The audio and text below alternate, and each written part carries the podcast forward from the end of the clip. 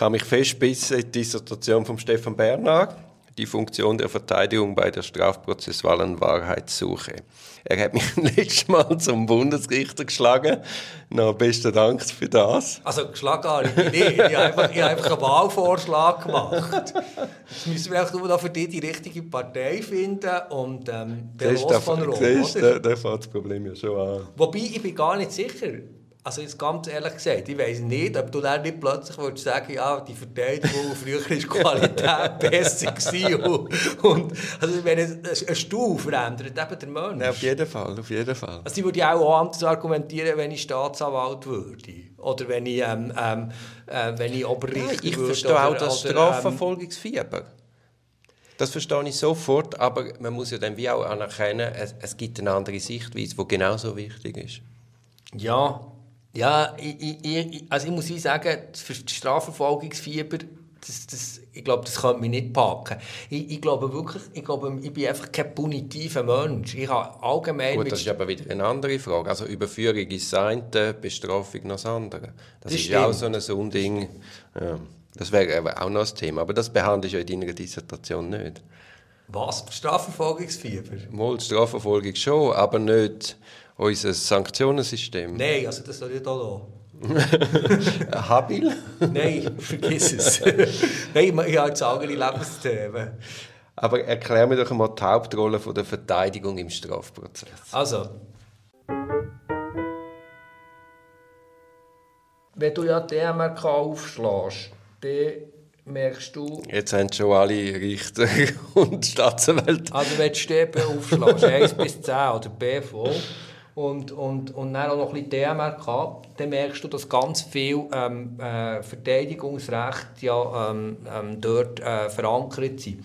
Und letztlich kannst du eigentlich grob sagen, ist Verteidigung damit auf Verfassungsebene, auf der Ebene von den Grundsatznormen von der StPO und auf der menschenrechtlichen Ebene als ein integraler Bestandteil von der strafprozessualen Wahrheitssuche festgeschrieben. Aber warum muss das so sein? Verteidigung... Das hat, ist ja nicht auch vom Himmel Nein, ist nicht vom Himmel gefallen. Also, du musst von dem Verteidigungsrecht ausgehen. Verteidigungsrecht sind auf der Ebene EMRK, BV und StPO festgeschrieben. Und damit du die Verteidigungsrechte überhaupt schlau kannst ausüben kannst, brauchst du jemanden, der dir hilft. Zu dem sagen auch die deutschen Prozesssubjektsgehilfen. Mir gefällt das nicht so, weil Prozesssubjekt reduziert die beschuldigte Person und mir zu fest auf eine auf ein, ähm, auf ein Prozesssubjekt, dabei ist es ja ein Mensch. Im Prinzip geht es eigentlich darum, dass die Verteidigung den Job hat, äh, der beschuldigten Person beim Gebrauch von ihren Rechten zu helfen. Und wenn das nicht institutionalisiert ist, dann gibt es keinen rechtsstaatlichen Strafprozess. Du schreibst, die Verteidigung schuldet jedoch ihrer Klientin kritisches Denken und Beratung und muss sowohl rechtliches Wissen vermitteln, als auch den Mandanten in seinen Entscheidungsprozessen begleiten. Ja. Das finde ich sehr schön Ausdruck, darum habe ich es rausgesucht. Also kritisches Denken, was verstehst du darunter? Ja, also für, für Verteidigung schon unter jede Richtung kritisch denken. Also ich kann nicht einfach die Akten lesen und alles glauben, was dort drin steht. Also ich kann dir eine Geschichte erzählen. Weißt du noch, was dann der Fall Seebach hat gegeben? Äh, ähm, weißt du, die Jugendlichen, die eine Gruppenvergewaltigung so gemacht Ich war einer der Verteidiger, ja. Das war so eine Gruppenvergewaltigung und ein paar Wochen später... Äh, es war keine Gruppenvergewaltigung. Ah, das war das Narrativ. Und ein paar, paar, Wochen später, paar Wochen später hatte ich einen Fall, gehabt, wo, wo sechs Buben auch wieder äh, etwas Ähnliches vorgeworfen, ähm, vorgeworfen ist worden. Also es sind alle sechs sind aus dem, entweder ähm, vier davon sind aus dem Kosovo gekommen, zwei aus Kroatien. Und dann hatte ich den Anfangsverdacht, gehabt, den Polizeirapport. Und das ist das Verrechteste, was mir in meinem Leben passiert ist. Weil ich habe das Gefühl hatte, ich gehe jetzt dorthin und verteidige einen Schuldigen. Und dann hat man die sechs einvernommen, alle. Und die haben alle die gleiche Geschichte erzählt. Und die Geschichte war mit 120 Fragen. Und die Geschichte war, dass das Mädchen sich nicht abgrenzen konnte und tatsächlich mit jedem Geschlechtsverkehr hatte. Und das Verrückte an dieser Story hat mich dann gedacht, also am Schluss hat sich herausgestellt, die hat keine Abgrenzungsmechanismen gehabt, ist über ihre eigene Grenze, aber das Sexualdelikt ist nicht vorgelegen. Und das Verrückte, denke mich, an dieser, an dieser Geschichte, die ich damals erlebt habe, ist, wie, wie vorurteilsbehaftet ich selber auf meinen eigenen Klienten habe geschaut. Und das hat mich sehr etwas gelehrt. Damit meine ich mit kritischem Denken, dass ich die Realität, die in einem Polizeirapport ist, kritisch zu hinterfragen habe, aber ich auch kritisch zu hinterfragen, was äh, mir mein Klient sagt, oder auch kritisch zu hinterfragen, was ein Zeuge mir sagt. Du, ich bin ganz bei dir. Auch im Fall Seebach hat sich ja dann erwiesen, dass die unschuldig sind. Also der einzige Schuldspruch, den es dort gegeben hat, war, weil einer, der über 18 mit einer minderjährigen Geschlechtsverkehr hatte. Ja, ja. Also, aber das ist ja, das ist ja im Hintergrund ist ja die Nullhypothese. Wie sehr lebt man dieser Nullhypothese nach oder wie sehr geht man vorbefasst an so Sachen an? Genau.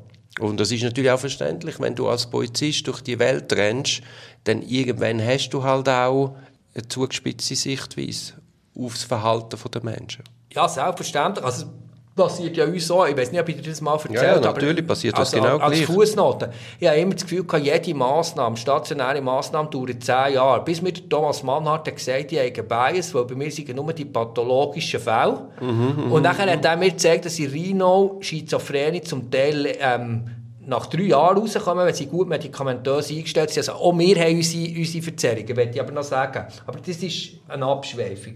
Ja, das, ja, ja das, das ist ein Mensch immanent. Genau. Wir sind nicht allwissend, allsehend, alldenkend.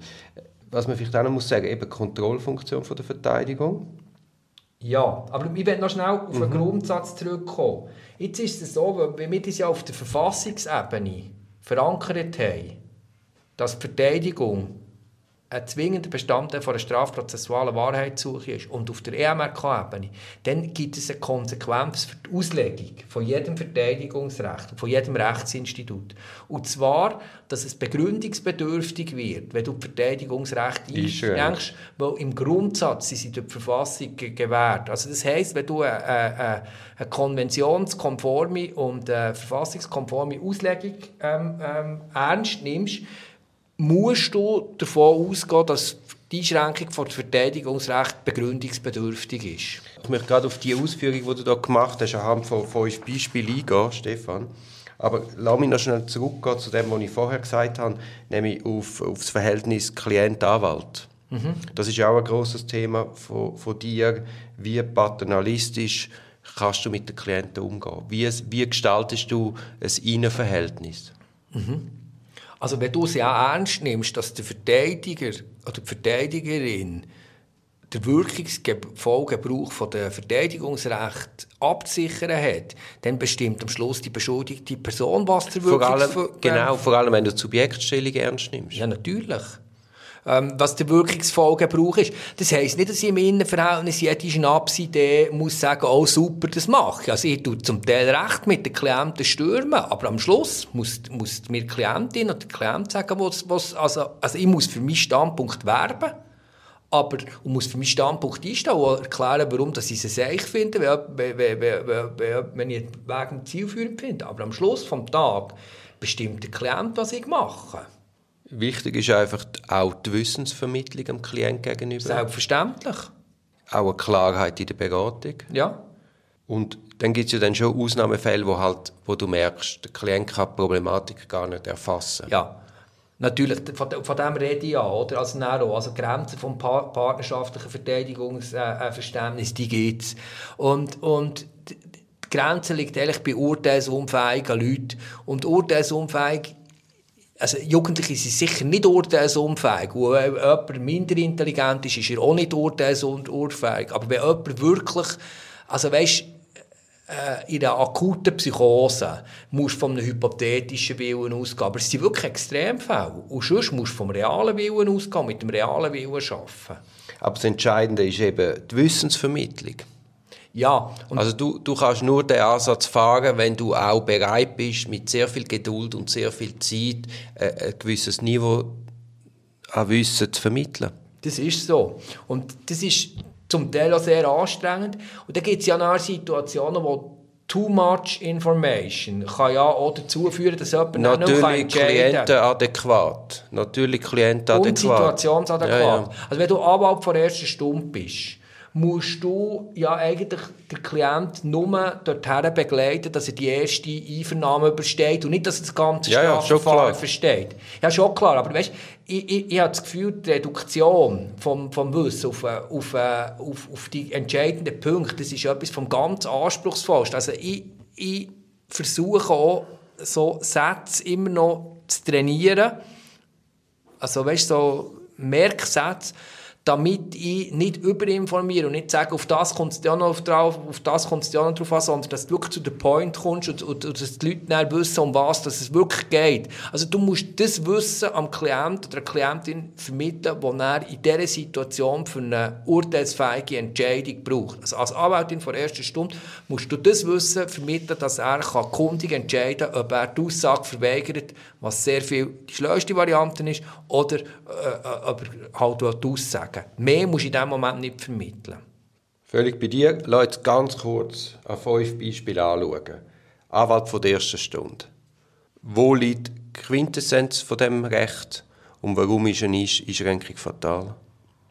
Also wir haben zum Glück ja keine Einschränkung mehr die, die, die Einschränkung ist ja letzt, also der Anwalt von der ersten Stunde ist ja vor allem darum geschaffen worden, am Schluss habe ich das Gefühl, natürlich haben wir als Verteidiger lobbyiert, aber es ist vor allem darum geschaffen worden, weil der Straßburg hat das gleichzeitig auch hat vorgegeben ähm, wenn, der, wenn Verteidigung, also was willst du genau wissen? Warum das dort die Einschränkung von der Verteidigungsrecht, also wenn es nicht gäbe, warum das, das fatal wäre? Genau weil, weil der Klient im Blindflug ähm, am Anfang ohne äh, Hilfe äh, zum Gebrauch von seinen Verteidigungsrechten äh, sich müsste auf die, ähm, die Strafuntersuchung einlassen. Er wäre allein im, Entscheiden, im Moment von der entscheidenden Weichenstellung. Und also er steht absoluten Profis gegenüber, die nichts anderes machen. Genau.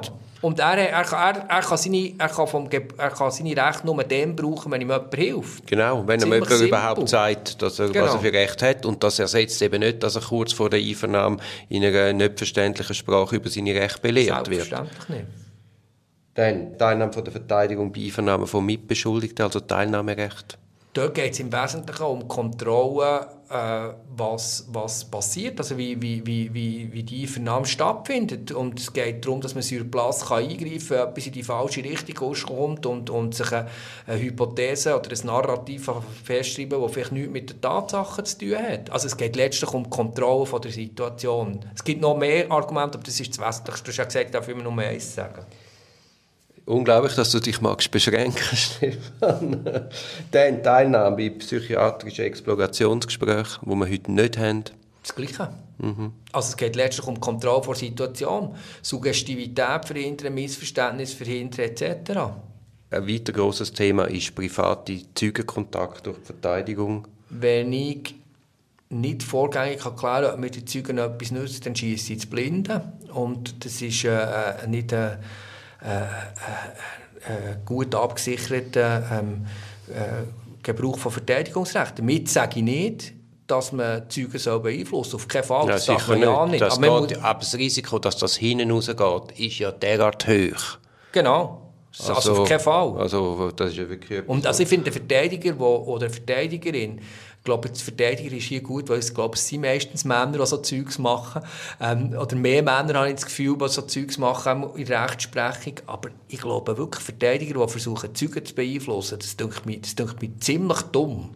Also ich glaube sowieso, weil wir ja immer den schmalen Grad vom, vom Strafrecht kennen, sind wir ja wahrscheinlich viel mehr davon gefeit, wirklich Grenzen zu überschreiten. Als weil wir die Grenzen kennen, als Zivilrechtler. Ja, das ist jetzt noch eine steile These, das kann man auch empirisch äh, reden, aber ich finde es spannend. Beweisanträge von der Verteidigungen? Verstehe ich wirklich nicht. Wenn sie, also wenn es nicht krude sind, verstehe ich es nicht, dass es abgelehnt wird.